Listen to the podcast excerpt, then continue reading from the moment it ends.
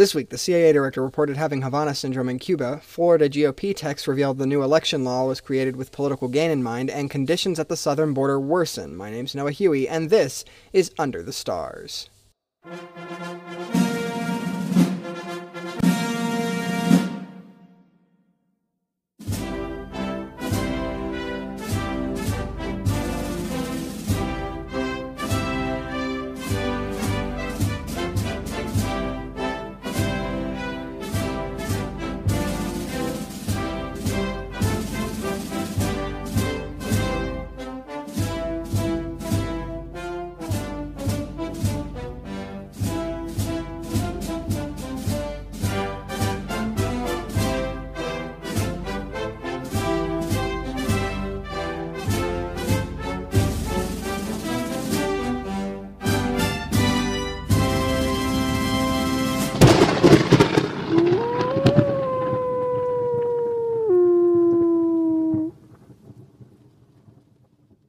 Welcome to a new week, everyone.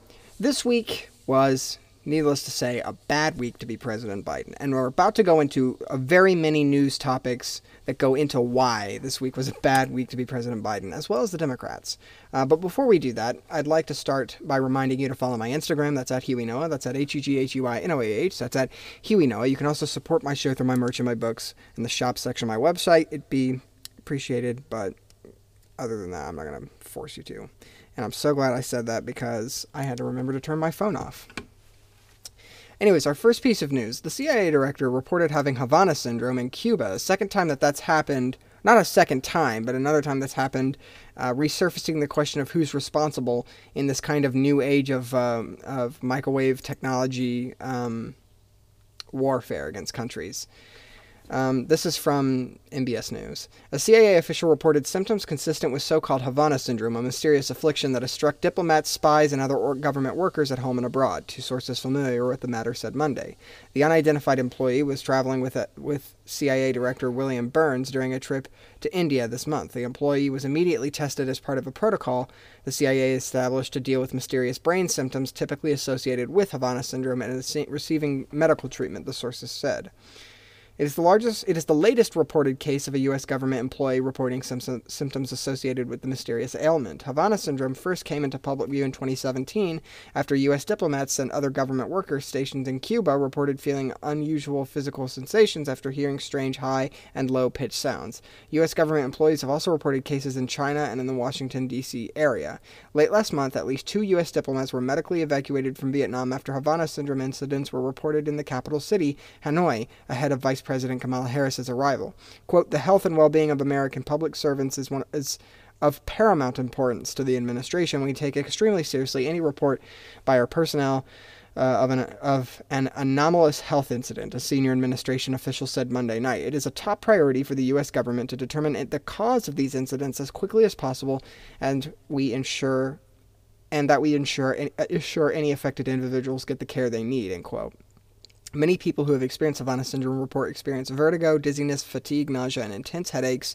Some describe it as being hit by an invisible blast wave. Some have no longer been able to work. The Indian incident has raised questions about whether a foreign adversary has intentionally targeted the C I A's director of sta- director's staff, but the sources said the agency is unclear what exactly could have caused it. The case is one of a number of new incidents of re- in recent months involving C I A personnel who have experienced what U S officials call anomalous health incidents, the source said. A C I A spokeswoman declined to confirm the case in India, but said the U S government agency are taking every incident seriously. So, and first of all, I got that news headline wrong about the director reporting having it. It's the director's team member. Um, excuse me. Um, so, what's so interesting about the about this incidence of Havana Syndrome is that we truly have no other information on it other than what I just said. Like, I'm not going to be able to say much about it simply because we don't know what Havana Syndrome truly is, and we don't know who's responsible for it. Like I said, it like they said, it was um, first reported in twenty seventeen, and I remember that. And at the time, it was sort of almost like an exceptionally terrifying idea, um, because the the fact of the matter is it most certainly is man-made, I'd have to say. I highly doubt in any sense that it is natural, given that it is specifically uh, targeting um, diplomats and uh, spies and other such government officials. Um, but the real question, the real issue this brings up, this Havana Syndrome, is kind of this new age of micro microwave technology warfare, uh, which I guess warfare isn't the appropriate word to use here, but it, um, I I think it has some kind of standing, I would say.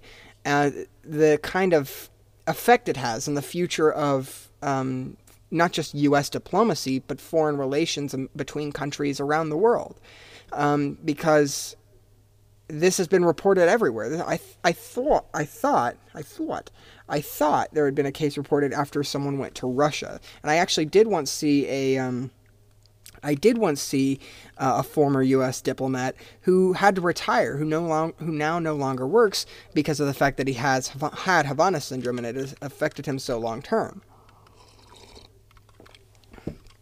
The, um... I, I guess the real issue on this is that I, I, I feel personally that we really haven't, I don't know what information we've ever done, what what what the investigation process looks like into the into the issue of this Havana Syndrome, because this has been an issue since two thousand seventeen, and I feel like the U S government has inad, has inadequately responded to the, the present threat that is Havana Syndrome and, and these Havana Syndrome-related attacks.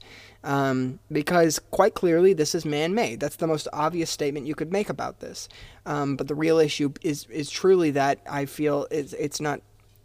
The government says it takes it seriously, and I believe that. Um, but I also feel like that there's not enough effort being put into this into this question. And um, I think that... I think that raises, not question, it raises more questions on top of the initial question of who did it. And then the the further um, question you'd have after that would be uh, why?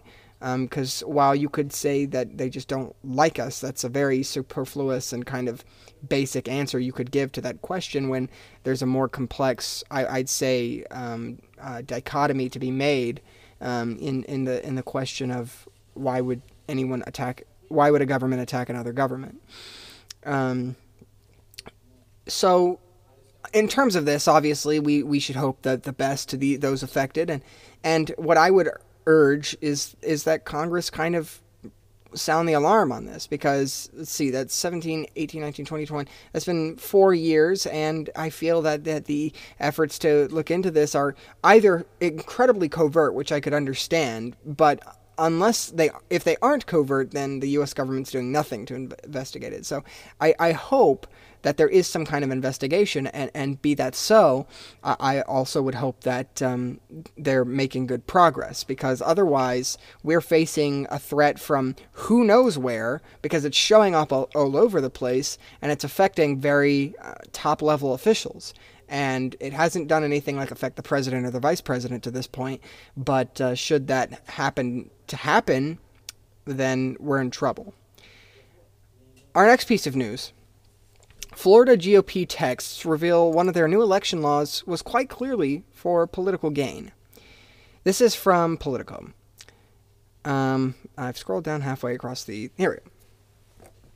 Tallahassee, Florida Republicans this spring insisted a continuous new election law curtailing access to ballot boxes was needed to prevent federal election fraud. It was not, they said, an attempt to gain a partisan advantage, but a raft on international email on excuse me, but a raft of inter, internal emails and text messages obtained by Politico show the law was drafted with the help of Republican Party with the Republican Party of Florida's top lawyer, and that the crackdown on mail-in ballot requests was seen as a way for the G O P to erase the edge that Democrats had in mail-in voting during the twenty twenty election. The messages undercut the consistent argument made by Republicans that the new law was about preventing future election fraud. The law, labeled Jim Crow two point oh by some Democrats, was passed at a strong sur- urging of Republican Governor Ron DeSantis, who signed the bill at an exclusive event aired by Fox News.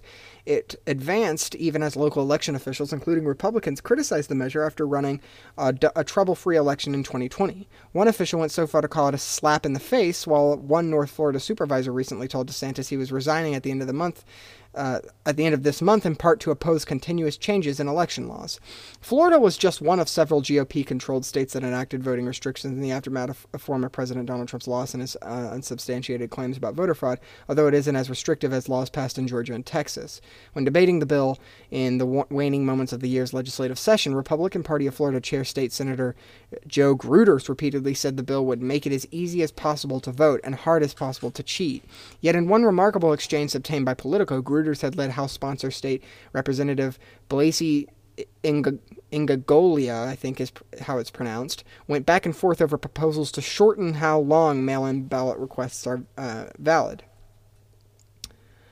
Gruters defended a Senate proposal to cancel all existing ma- mail-in ballot requests, saying that it would be devastating for Republicans to keep them valid heading into the twenty twenty-two election when DeSantis and other state G O P officials are up for re-election. More than two point one eight, eighteen, two point one eight million Democrats used mail-in ballots compared to one point five million Republicans voters during the twenty twenty election, where Trump easily won Florida. But part of that was due to the ongoing pandemic, as Democrats strongly encouraged voters to uh, change their habits nationwide. We cannot make up ground. Trump campaign spent ten million dollars, could not cut down, could not cut down lead, Gruters wrote to Ingoglia, who had been chair of the Republican Party before of Florida before Gruters. Gruters also said it would hurt the G O P in nonpartisan races, noting that our school board member got killed in a local race. That's a quote, by the way. Gruters this week filed legislation that would ask voters to make school board races partisan. The final election bill did not include a Senate proposal to cancel all requests. Instead, lawmakers voted to grandfather in existing requests. But over the protests of Democrats, the Republican lawmakers still shortened the time the requests would remain valid from two, from two election cycles to one.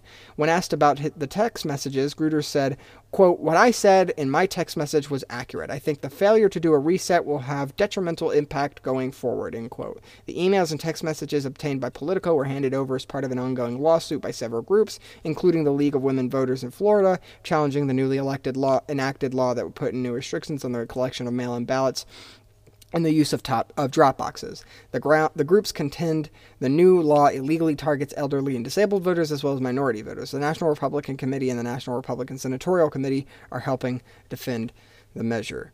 Um, the groups challenging the law asked for the records to be turned over as part of those, their preparation for trial. Politico asked for copies of all records turned over by the House, Senate, and Governor's Office. These records include legislative drafts that are usually shielded uh, uh, from disclosure. Included in the records were several million emails, but Several, excuse me, several, several emails between Ingoglia and Ben Gibson, an attorney for the firm of Schutz and Bowen, who's been a chief counsel for the Republican Party of Florida for the last two election cycles. Gibson, an ally of DeSantis, who the governor appointed to the State Board of Education, has also represented the National Republicans in election-related lawsuits, including one challenging the new law.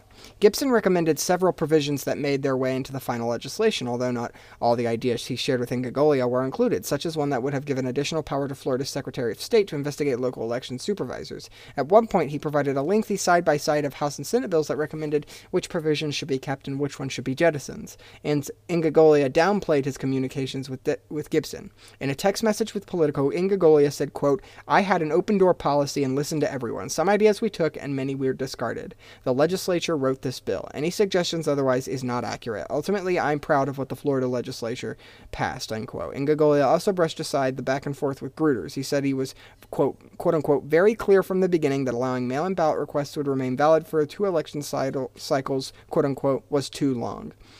Quote, "I was on record for all this as well before any text message was received," Ingoglia said. "This was a policy decision all along and had nothing to do with partisan reasons," end quote. Um, I think that's that's a good place to stop. Um, de- Democrats uh, criticized it, but that's to be expected. Um, in terms of, oh, well, is this law partisan, Noah? Well, I, I said it when, when a lot of these laws were being pushed in the spring. I absolutely think they're partisan. Um, after reading, let's see, I, I read almost all of the Texas one, about half of the Georgia one, and bits and pieces of the Florida one. So the Florida one I am the least versed in. Um, but if my memory rings true, then a lot of its uh, implement- implementations um, have the very distinct foul smell of the Texas and Georgia laws, in which quite clearly paint partisanship as patriotism. Um, and that's ultimately what Democrats and Republicans do at all. They will paint partisanship as patriotism. They will paint delusional fairy tales of we control everything because we're just better than everyone who disagrees with us as as like some kind of morally righteous and, and virtuous goal to chase, when quite blatantly that is a form of despotism. But you see, in their minds, despotism isn't really despotism when they do it. Because so long as you convince yourself that you are of moral majority to everyone around you, you don't have to feel bad if you having power hurts someone because, well, that person is just evil or they're stupid or, or something of that nature. And, and Republicans and Democrats tend to do this quite often, which... Um, I'm sure you'll remember if you've listened to any other podcasts is, of mine, is that um, I, I criticize Democrats quite often for a lot of the rhetoric they throw at Republicans, especially during elections and, and during these laws being passed. Like, I don't like this comparison of these Republican election laws uh, to Jim Crow. I think that's a very unfair comparison um, that's only mildly historically accurate at best, um, because ultimately... These these laws that are, in, are, I feel, partisan more so than these Republicans are willing to say. But then again, it's a, it's about a matter of perception. If you don't believe that you having all power is not... If you believe that you controlling everything isn't partisan, well, then it isn't partisan. And so if someone says, isn't that partisan, you can say no, and you're not lying because you don't think that's a lie. But the I think the, the more objective truth, though maybe not the complete objective truth, because quite frankly, human beings aren't fully capable of, of, of complete objectivity on their own. It takes quite a large group of people to check and balance each other, which is, you know, a philosophy that makes the United States government so fantastic because it's nothing but checks and balances.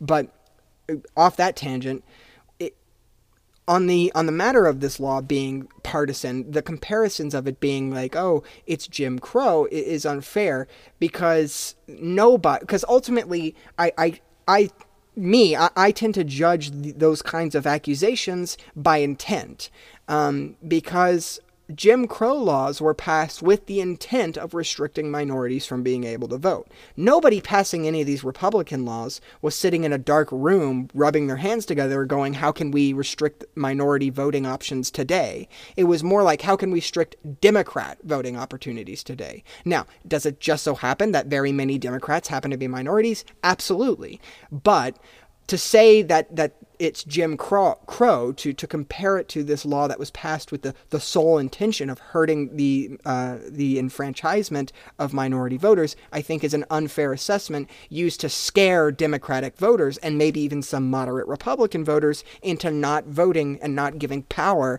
to Republicans. So it's just, I think, as superfluous to say that this is Jim Crow and, and all these other things that Democrats throw at Republicans with these laws as it is to pass them. Um, And I think that ultimately these texts are very, these text messages and these emails between these officials are, are very, um, very, it's very bad news for them because quite clearly th- these messages are, are saying, how can we win? How can we control more? Um, and again, ultimately, because what my goal is in, in talking about this is to help those who may be opposed to the Republicans. I, I'd like to help humanize them because, again, they don't think they're doing something wrong because in their mind, they are fighting the good fight. Um, that's what both sides of the aisle, that's what all ideologies and parties uh, uh, forthwith think that they are. They they do truly believe that they are morally superior and, and intellectually enlightened compared to all of their um, adversaries, um, which naturally we know is incorrect, um, but they don't know that because it's easier to live in this kind of delusional fairy tale Um, of tyrants and oppressed and the opp- of oppressors versus the oppressed so that you can play good guy versus bad guy and always paint people who disagree with you as the bad guy. But the quite the, the truth of the matter is everyone is taking missteps here for personal gain. Um, and, and because they, they believe that their personal gain is some kind of righteous and moral uh, uh, activity. But I think that you'll find the truth is that it's there's this area of objectivity that exists that we as a species tend to avoid, uh, I think, because we simply are afraid of it. Because that area of objectivity is is very, um, shall we say, middle of the road, uh, not all of that stuff. It, it's not a very you're right, you're wrong type of thing. Because that philosophy philosophy has never truly worked. I mean, when we assess the governments and, and systems of nations long gone and nations forthcoming, I think we will find often that when you live in this binary dogma of, of good versus evil, you tend to find that that mindset tends to be just a highly misused kind of um, superficial, uh, uh, uh, what's the word? Not trigger word. Maybe trigger word is the word I'm looking for here. It's a philosophy used to to very easily create a, a, a, a digestible rhetorical narrative that can be used as a means to ascertain political power. Um, and so I think that that plays a lot into this. So for my people who who who see this and view this as, oh, they're absolute monsters, well, they don't think that, though. That's the issue. And the thing is, you can sit there and tell them they are, but you you, you can't approach it with the same kind of anger and res- and and and and um. and revenge kind of that the Democrats always want to face things with. That kind of needless rhetoric is not only barely historically accurate, it's also super damaging to the political bonds of this country. If we want to change it for the better, you can't just walk up with an axe and chop the system's head off, or whatever. That's a very strange analogy, so I'll ask you to disregard that. But you... in order to make this a more meaningful change, I would recommend coming at it with a more uh, humanitarian approach, because they truly believe they are the morally superior and intellectually righteous uh, group, and they and that their power is synonymous with the with the um, flourishing of freedom and, and and justice. So they don't see this as an issue. So you've got to find a nuanced, empathetic way to come to come at these people and say, well, I, I don't think that's necessarily the case. I think you're coming at it with a warped perception of reality that truly only benefits you. And oftentimes what that comes to is you have to kind of not manipulate, but you have to move the, the, the that those people to a position in which they either have to admit that they're being selfish or, or being despot- despotic to a sense, or simply live in denial. Or, or and which, when you face someone with that kind of crossroads, one of two things will happen. They'll either come to terms with it if they are enough of a sensible adult, or they'll break down, um, which unfortunately I, I'm beginning to believe may be the only way truly to be able to uh, positively affect those types of issues, simply because we live in a society of people that aren't necessarily adults. Um, I, I've mentioned this many times in my books and in my podcasts in the past. You know, our education system is highly underfunded, which leads to a system that, being very uh, um, archaic and, and not very useful for to to strive um, intellect and curiosity and other such things, it, it creates an emotionally stunted and um, and and uh, immature society of children that live in old people's bodies, so, which is something I, a kind of buzzword I used last week, so I apologize for that, but I, there's a, I think, a sense of truth to it. And so, since we live in such a society, you can't just always expect reason to win out, because we live in a society of emotionally stunted and immature people. So you have to push them to the point where they're going to either have to mature or break down. Now, once people break down, that's where you have to help them get back up to a more mature place. And it's a very fulfilling experience, one to help and one to emotionally mature, but you're not going to do that. And how this relates to this is, these laws are powered by delusions of ideology, by these fairy tales of tyrants versus patriots, of tyrants that don't even exist. And that's what Republicans and Democrats sell in elections, and when they pass laws, and when they promote these types of things, they sell to us, to the American people, fairy tale tyrants that don't really exist, so that we can find something to be the evil side, and we proclaim ourselves to be the good side, and then we attack them. It doesn't matter whether or not people who are innocent and who are good-hearted suffer and, and live in pain because of our policy and our control over the culture of the country. It just matters because they're evil and I'm good. It's a flawed thinking process that creates negative laws like these that will disproportionately hurt people of certain political ideologies and races and other such things depending on the law. And the only way truly to fix it is to grow up and kind of see that reality that uh, a more cohesive solution can can be made to the issue of, of election reform, but not at the hands of an ideology. It's at the hands of a, of a conjoined people who look to one another with reverence and respect. If we can't do that, then these types of little bills are impossible to pass, and uh, and election reform is an issue that is just a complete waste of time. um... So that's that.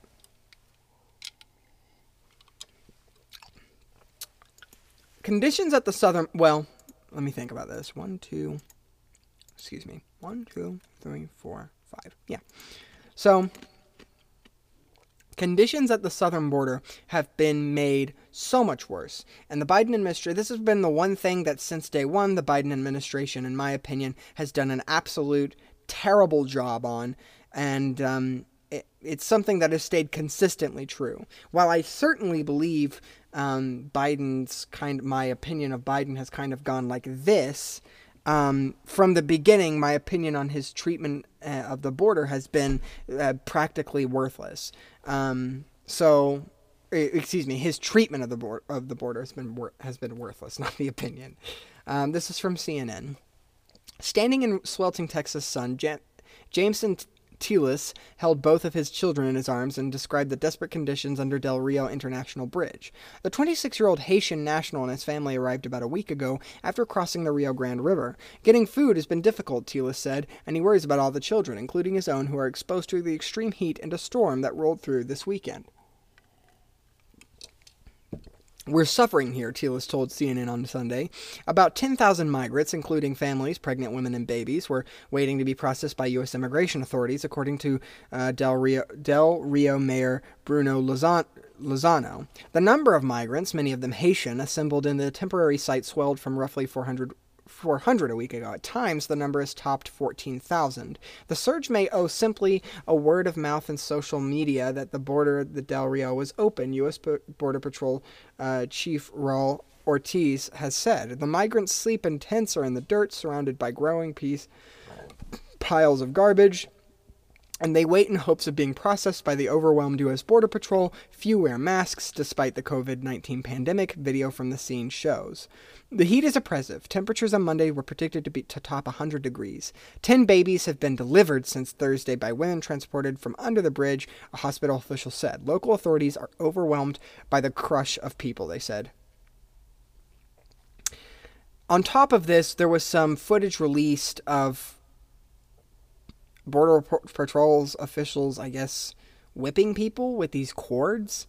Um, now, some of the photos have been exposed as uh, conveniently placed by certain media outlets, but then others actually show that some were whipped. And naturally, that's kind of an idiotic uh, pr- process, I, I, in my opinion, um, because while I certainly believe... Well, here's the... Let me let me back up here. So, the first things first, the, the border being open and, and letting people wait on your side while you're processing to come in is a terrible idea. Uh, especially when you have very limited resources, and it's very hard to get resources to go down. Um, it hardly can ever go from down up because they're too busy trying to focus on migrants to actually get things ready for migrants so that they can have um, a more civilized stay if they're going to wait on our side to be processed.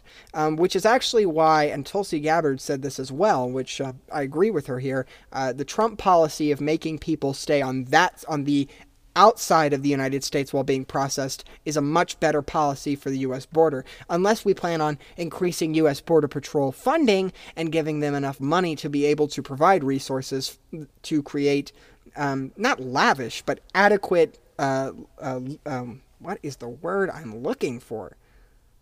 Something about living. Adequate resources to, to, to, to stay at and live in while waiting to be processed. But I think I doubt that's going to happen anytime soon, because so long as I think the Democrats are in charge, Democrats tend to have a uh, a more than not negative view of Border Patrol, and so they're probably not going to increase funding. So the way I see it, if you're not going to give them the funds to be able to um, house people and give them some kind of dignified place to stay rather than under a bridge, um, then it would be better to keep them on the other side of the border.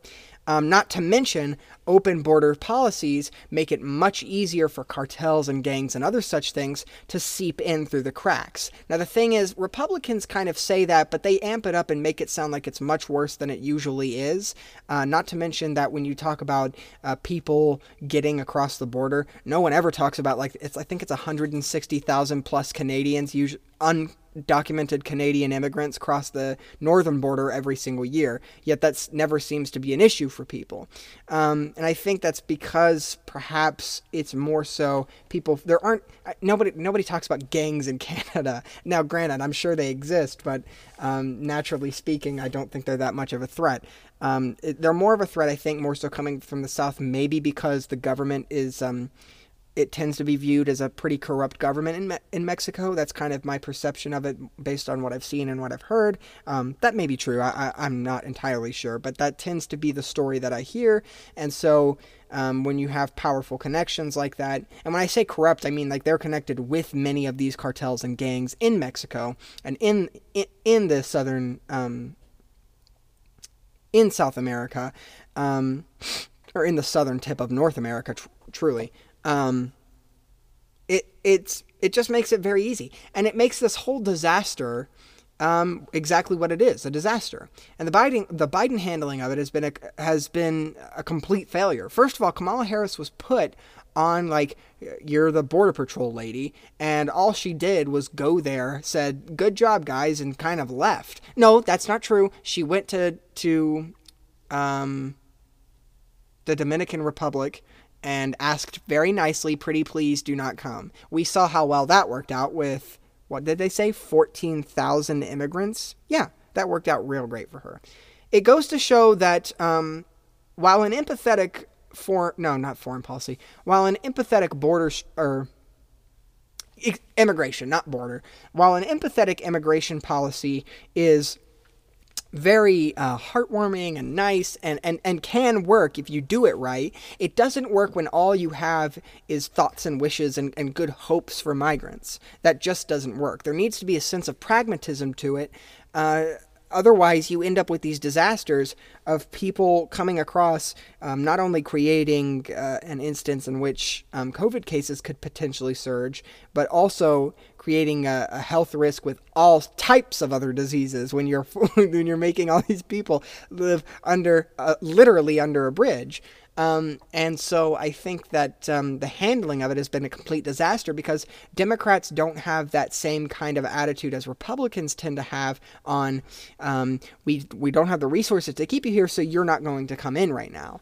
And I think you've got to have one or the other, first of all. I don't think it's going to work to try and do like a half and half. Oh, sometimes you can come in, sometimes you can't, blah, blah, blah. That doesn't work. And I think certainly, in my opinion, when it comes to, to im- comes to the southern border specifically, and I think this should apply to the northern border as well, given that there's some one hundred sixty thousand Canadian undocumented Canadian, or maybe it's, no, it's either six hundred thousand or one hundred sixty thousand. You see, I get numbers wrong all the time. Um...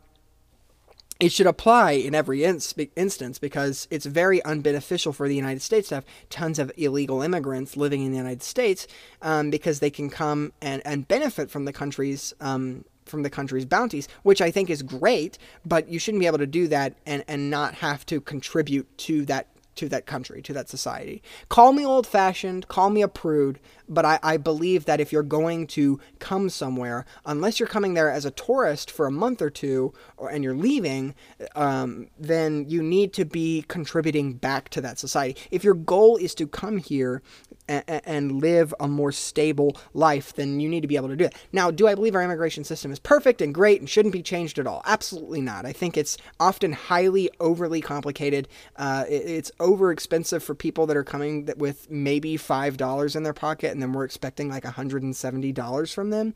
Um, and I think that it does not need to be open, but it does not need to be um, stupidly strict, because there's a, there's a difference between strict and stupidly strict.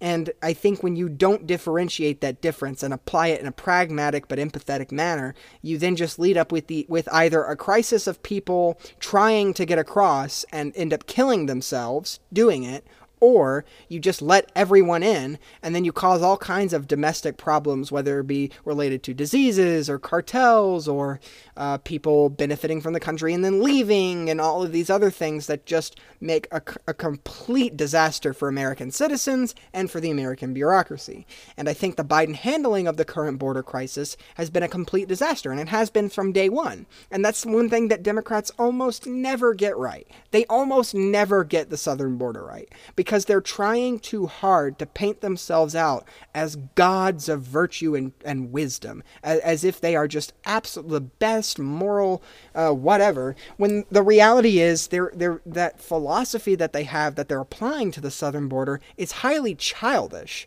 and, and um, childish and I would say, um, what is the word I am looking for?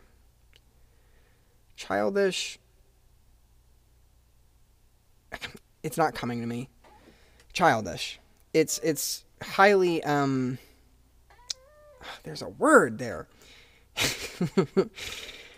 it, it it's ideal, idealist. That's the other word. Childish and idealist. While it would be idealist to just you know be nice to everyone, yay, uh, that that doesn't work out because um, ultimately here in the real world, people take advantage of you when you are. Um, that kind of pushover, oh, sure, you can come right in. Who cares, right? Um, and ultimately, people will take advantage of you. Does that mean that the good people who are trying to do everything correctly need to be punished? No, but it does need, mean that we need to have a more strict policy that... Uh, either says, listen, we've got the resources for so many people, let those people in uh, until we process you, or stay out until we process you. Um, and ultimately, that's why I think Biden has been an absolute failure on the southern border. And don't even get me started on Kamala Harris. I've always...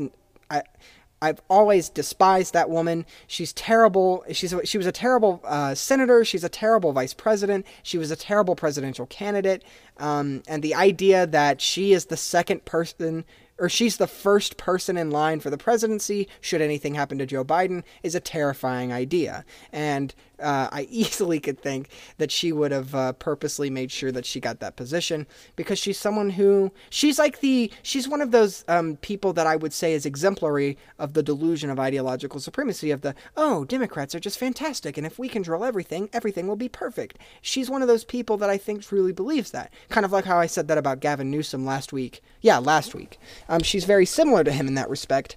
Um, but what's worse than that is she's not even she's not even good at being a Democrat. Like, she's just terrible at everything she does. And I cannot wait for the day for her to retire. Um, uh, very strong words, I'm aware, but she's terrible at her job. Um, you know, and I, I just don't understand why anyone looks at her and says, oh, what a great job she's doing.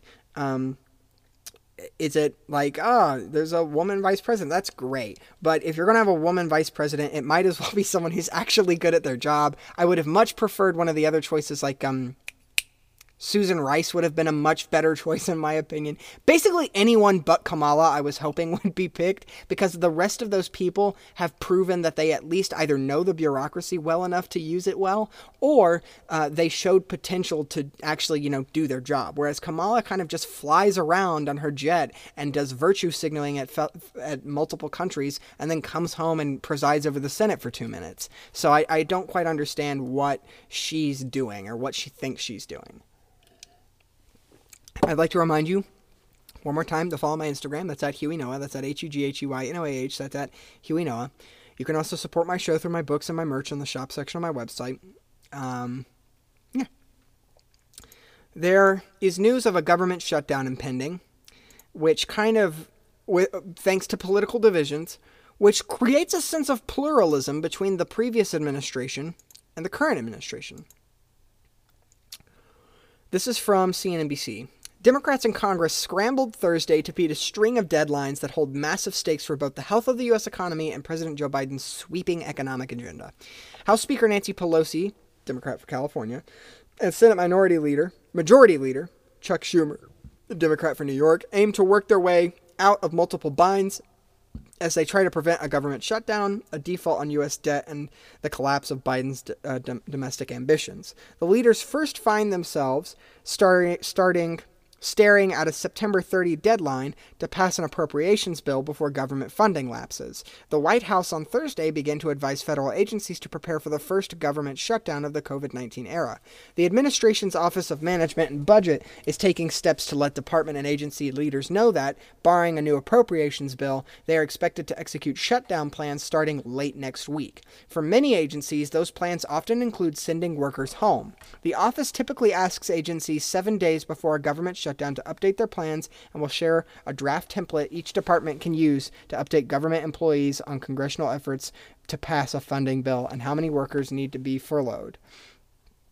The communication does not reflect the office's views on whether a continuing resolution is likely or not, and is viewed as more of a formal duty. Efforts to pass a new budget are underway on Capitol Hill, where House Democrats earlier this week approved a measure to fund the government, spend, suspend the debt ceiling, and approve emergency aid such as disaster relief. That proposal is expected to stall in the Senate, where Republicans are unanimous in their opposition to any bill seeks that seeks to raise or suspend the debt ceiling. Democrats are on, on a tight economic timelines. Some are self imposed, such as Pelosi's promise to hold a vote on one trillion on a one trillion dollar infrastructure bill, or on on or before September twenty-seventh. Um, the Senate has already passed the measure, but there are other standing deadlines. While Congress must pass a new budget by the end of September to avoid a shutdown, lawmakers must also figure out a way to increase or suspend the debt ceiling, um, increase the debt ceiling by a to be determined by a be de- by a to be determined drop dead date. Treasury officials estimate that the lawmakers have until some point in October before the U S would default on its debt for the first time. U S, despite the time crunch, Schumer has promised to take the House-passed debt ceiling and government funding bill nonetheless and force the G O P to publicly vote against a bill that would keep the government open and allow the Treasury Department to continue to pay for legislation Congress has already authorized. Raising or suspending the debt ceiling or borrowing limit does not authorize new federal spending, but allows the Treasury to pay for legislation that lawmakers have already passed. An increase would allow the department to pay off bills associated with the trillions in COVID relief enacted under former President Donald Trump and Biden. Many suspect that Pelosi will be forced to pass a new resolution without the debt ceiling to keep the government open. Senate Minority Leader Mitch McConnell, a Republican for Kentucky, has said on multiple occasions he would su- he would support such a quote-unquote clean bill to avoid a shutdown. Um, what I say earlier on about this, when I said this draws kind of a pluralism between the two administrations, is that a very similar issue to this, to to this, though not exactly the same, was faced in the United States um, Congress twice under President Trump. Uh, I think this one would have been more similarly similar to the, mm, I can't remember which one. The one of them was highly focused on Trump wouldn't pass a spending bill because they wouldn't uh, put any money in for the wall. And then another one was... I can't remember the other one. It was a very similar situation. Now, where this doesn't draw pluralisms is it's not the president's fault that this is having a hard time going through. What is similar is that it, the partisanship is making it infinitely harder to even remotely uh, try and fix the issue. And that's kind of something I pointed out in MAGA, The Trump Experiment, which is the book I'm referring to, um, which I talk about both the government shutdowns and the Trump presidency. Something I mention when I'm uh, when I talk about it is that it's not just it wasn't just Trump's fault that the thing that the government shut down. It was equal part Trump's fault and the partisanship in Congress that allowed the shutdown to happen in the first place. Because ultimately, again, the delusion of supremacy that only what one side wants is good leads to the leads to these stalemates in which both sides are unwilling to talk to each other, let alone work with each other, to try and do things to keep the lights on in Congress. And so that's something I mention, I think, in both my in my assessment of both government shutdowns, because I think that plays a huge part in very many government shutdowns. Maybe not all of them, and I'm not well versed on all the government government shutdowns that have happened in, in U S history, so I, I could be dead wrong on, on some of the accusations I'm making here, and I'm willing to take that.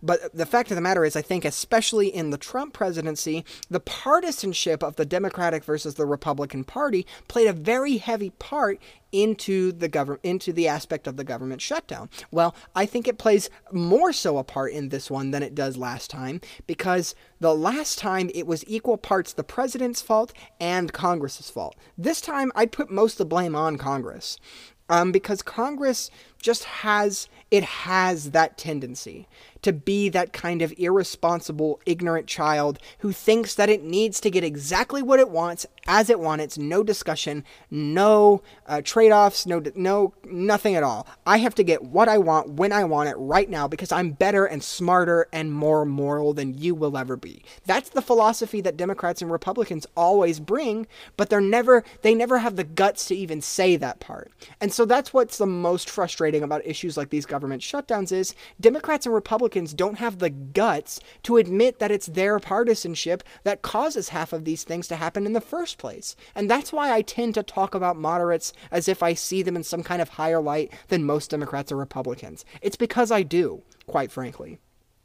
When these so-called spineless moderate Republicans and Democrats say, hey guys, it's our fault these things are happening, that's why I hold those people in usually a higher contempt Um, than than someone else, than than say Pelosi or Schumer or Madison Cawthorn or uh, uh, what's her name, Lauren uh, Bri- Brober Brobert, something like that, the the lady who w- wore a gun on Capitol Hill or something.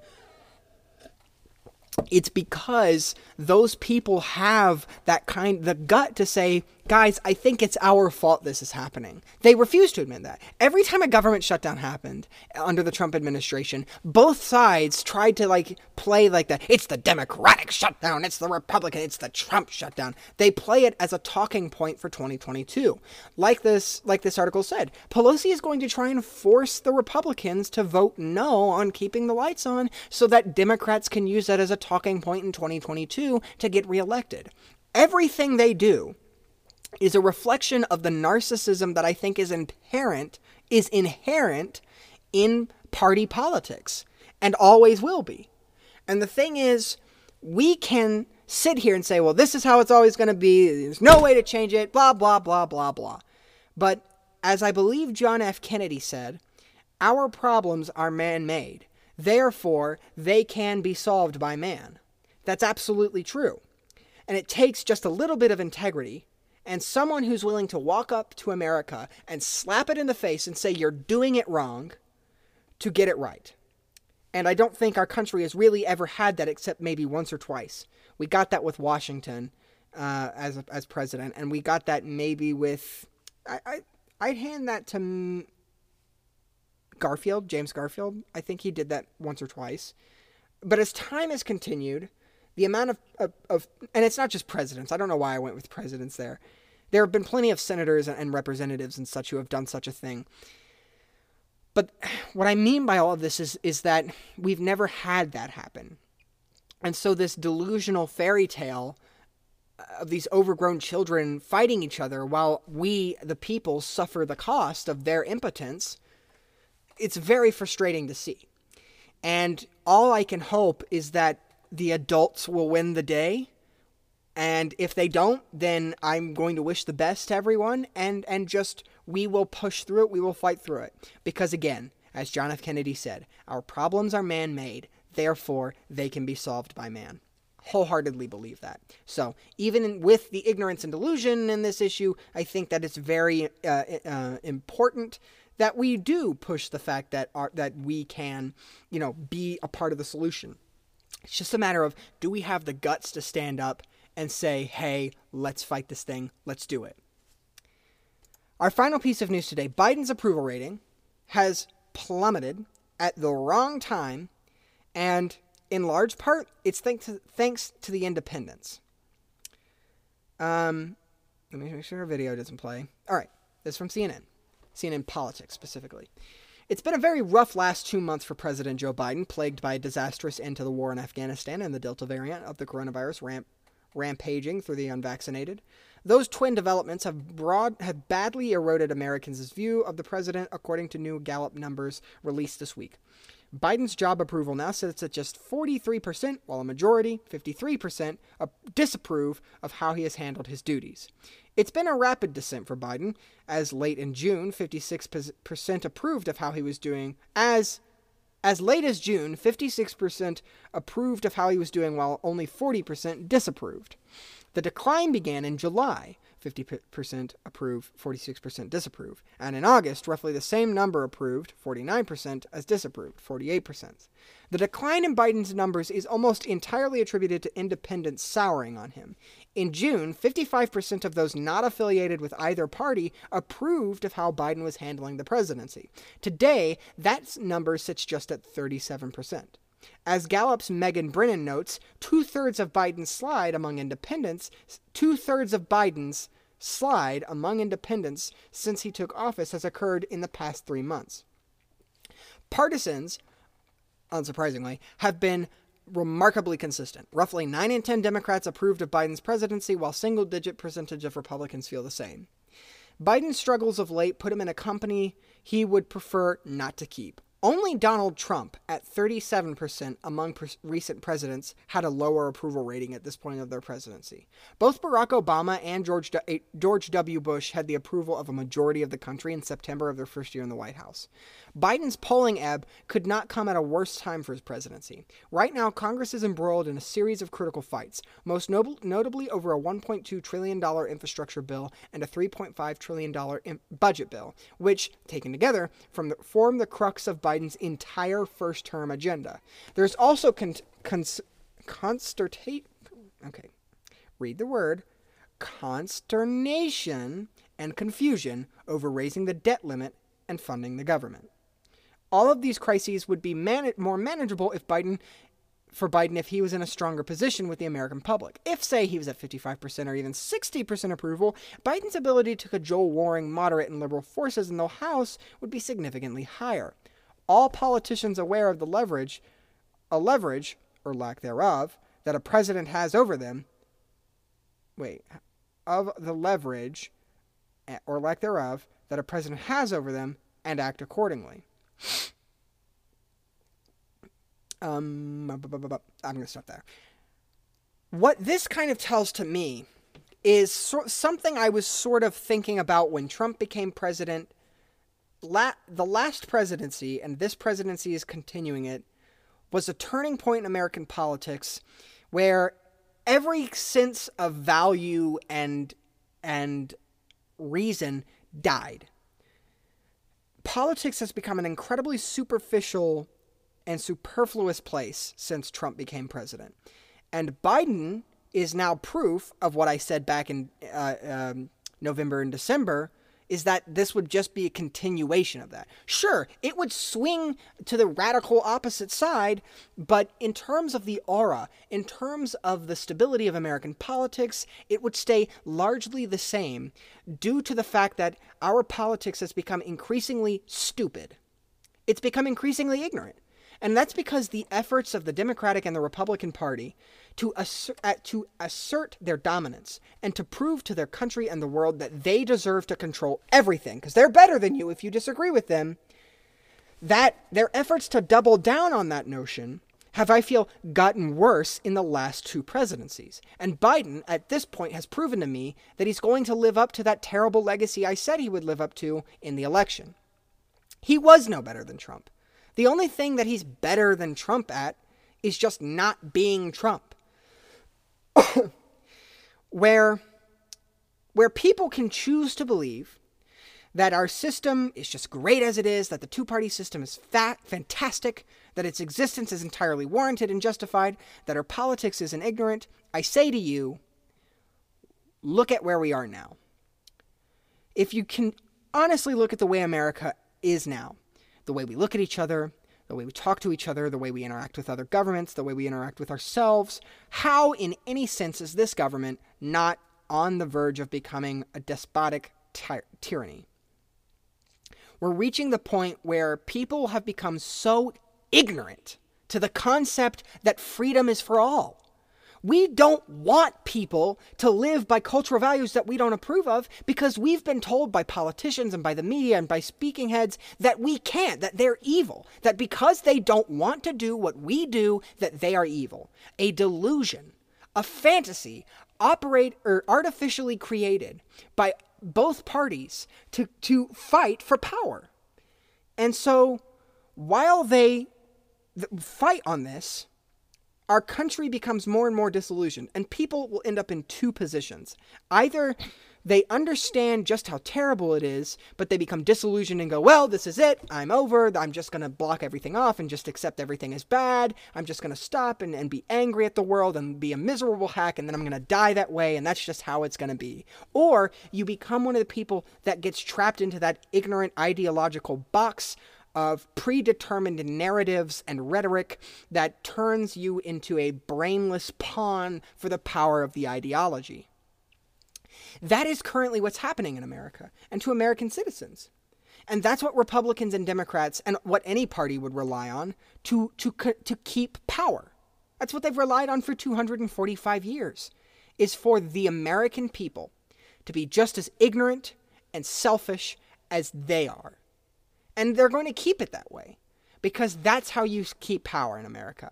It's not by, it's not by trusting In, in, in the institutions. It's not by being honest. It's about it's about lying and manipulating people to be just the same kind of despot as you are, and telling people that if you see, I don't know, a Muslim, and you see them living by Muslim cultural values, well, they're evil, you see, because I don't like them. If you see someone who owns fifty, who owns I don't know ten A R fifteens, well, you see, they're evil, because I don't like A R fifteens. They're evil, so they should have them taken away, because they're evil. And if they say that's in, uh, entrenching on their rights, well, they're just wrong, because they're evil.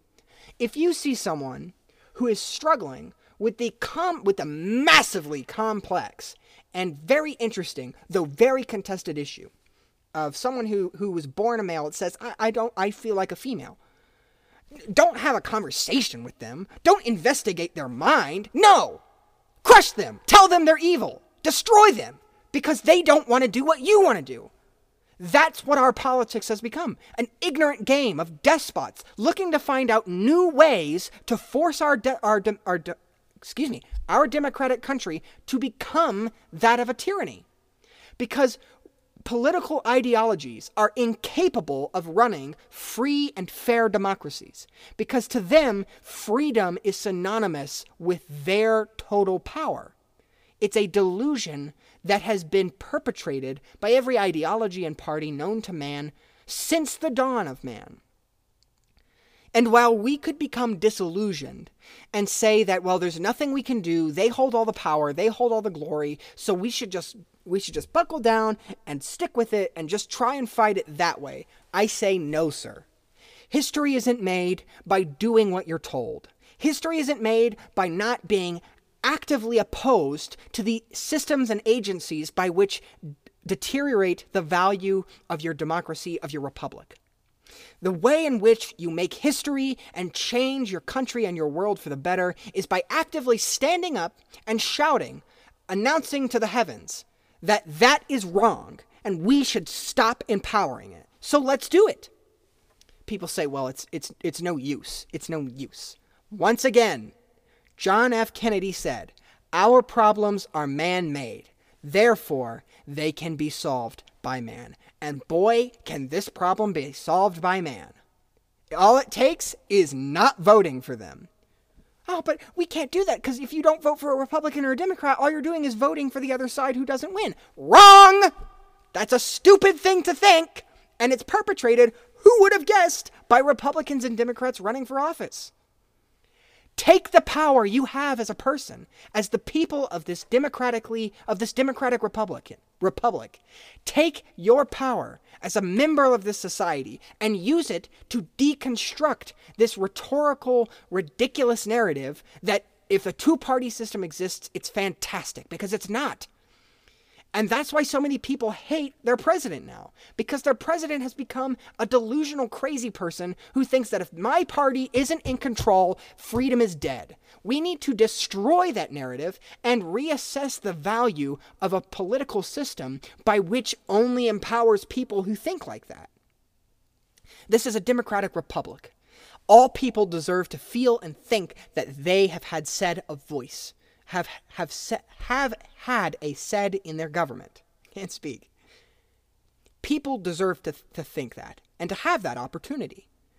But you can't have that when your political system, by and large, completely benefits one or two ideologies that are able to manipulate and, and exploit the hopes and dreams and fears of enough people.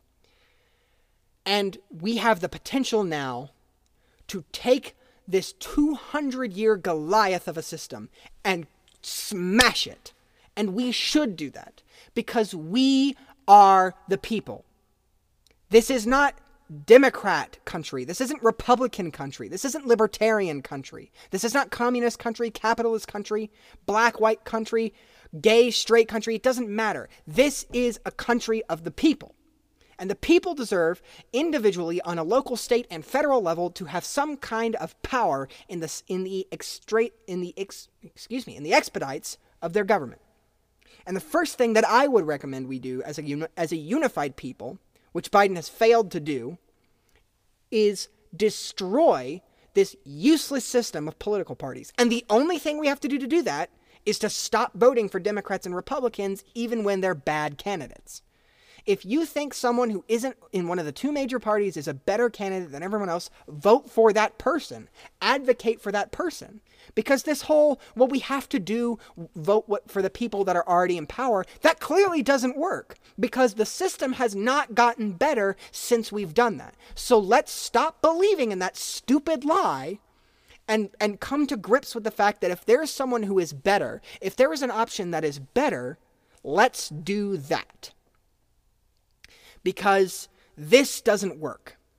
And I think that if we have any conscience, if we have any care for each other's freedoms, for the freedoms of ourselves, if we care not, if if we care for the freedom and security of the American people, now and forever, to be secured and, and protected at every point in American history and in the history of the world, and if we care for those values to be shared with the world, the only way in which to do that is to, as rational, civilized citizens, engage in discussions and take control of our power. And that means voting for people you believe in because of your principles, not because of the power they have. We cannot continue to be a country bullied by these ancient, archaic, overgrown children just because they think they have power. Let's hit them where it really hurts. Their ego and their pride. And I guarantee you, we could thrust ourselves as a unified people into a better age. But we can't do that right now. And I, I only hope that we will one day. Because the, the course at which the United States is moving currently is one that leads to another China. And I know that one thing that we can all agree on is that none of us want to be like that. But what we have to come to terms with is if our partisanship continues to get worse, and if we continue to uphold this system that promotes that type of partisanship, then we likely will become like them. And I think that we have the power, we have the presence, and I think we have the faith in, each, in ourselves and in each other. We can and will make the country a better place. And that's my final take for this week. Thanks so much for listening in. It's been a pleasure to have you. I hope you enjoyed what you heard. Uh, once again, make sure to follow my Instagram. That's at Huey Noah. That's at H E G H E Y N O A H. That's at Huey Noah. And if you'd like to, support my show through my merch or my books in the shop section of my website. Thanks so much for listening in, and I'll see you next week. Bye-bye.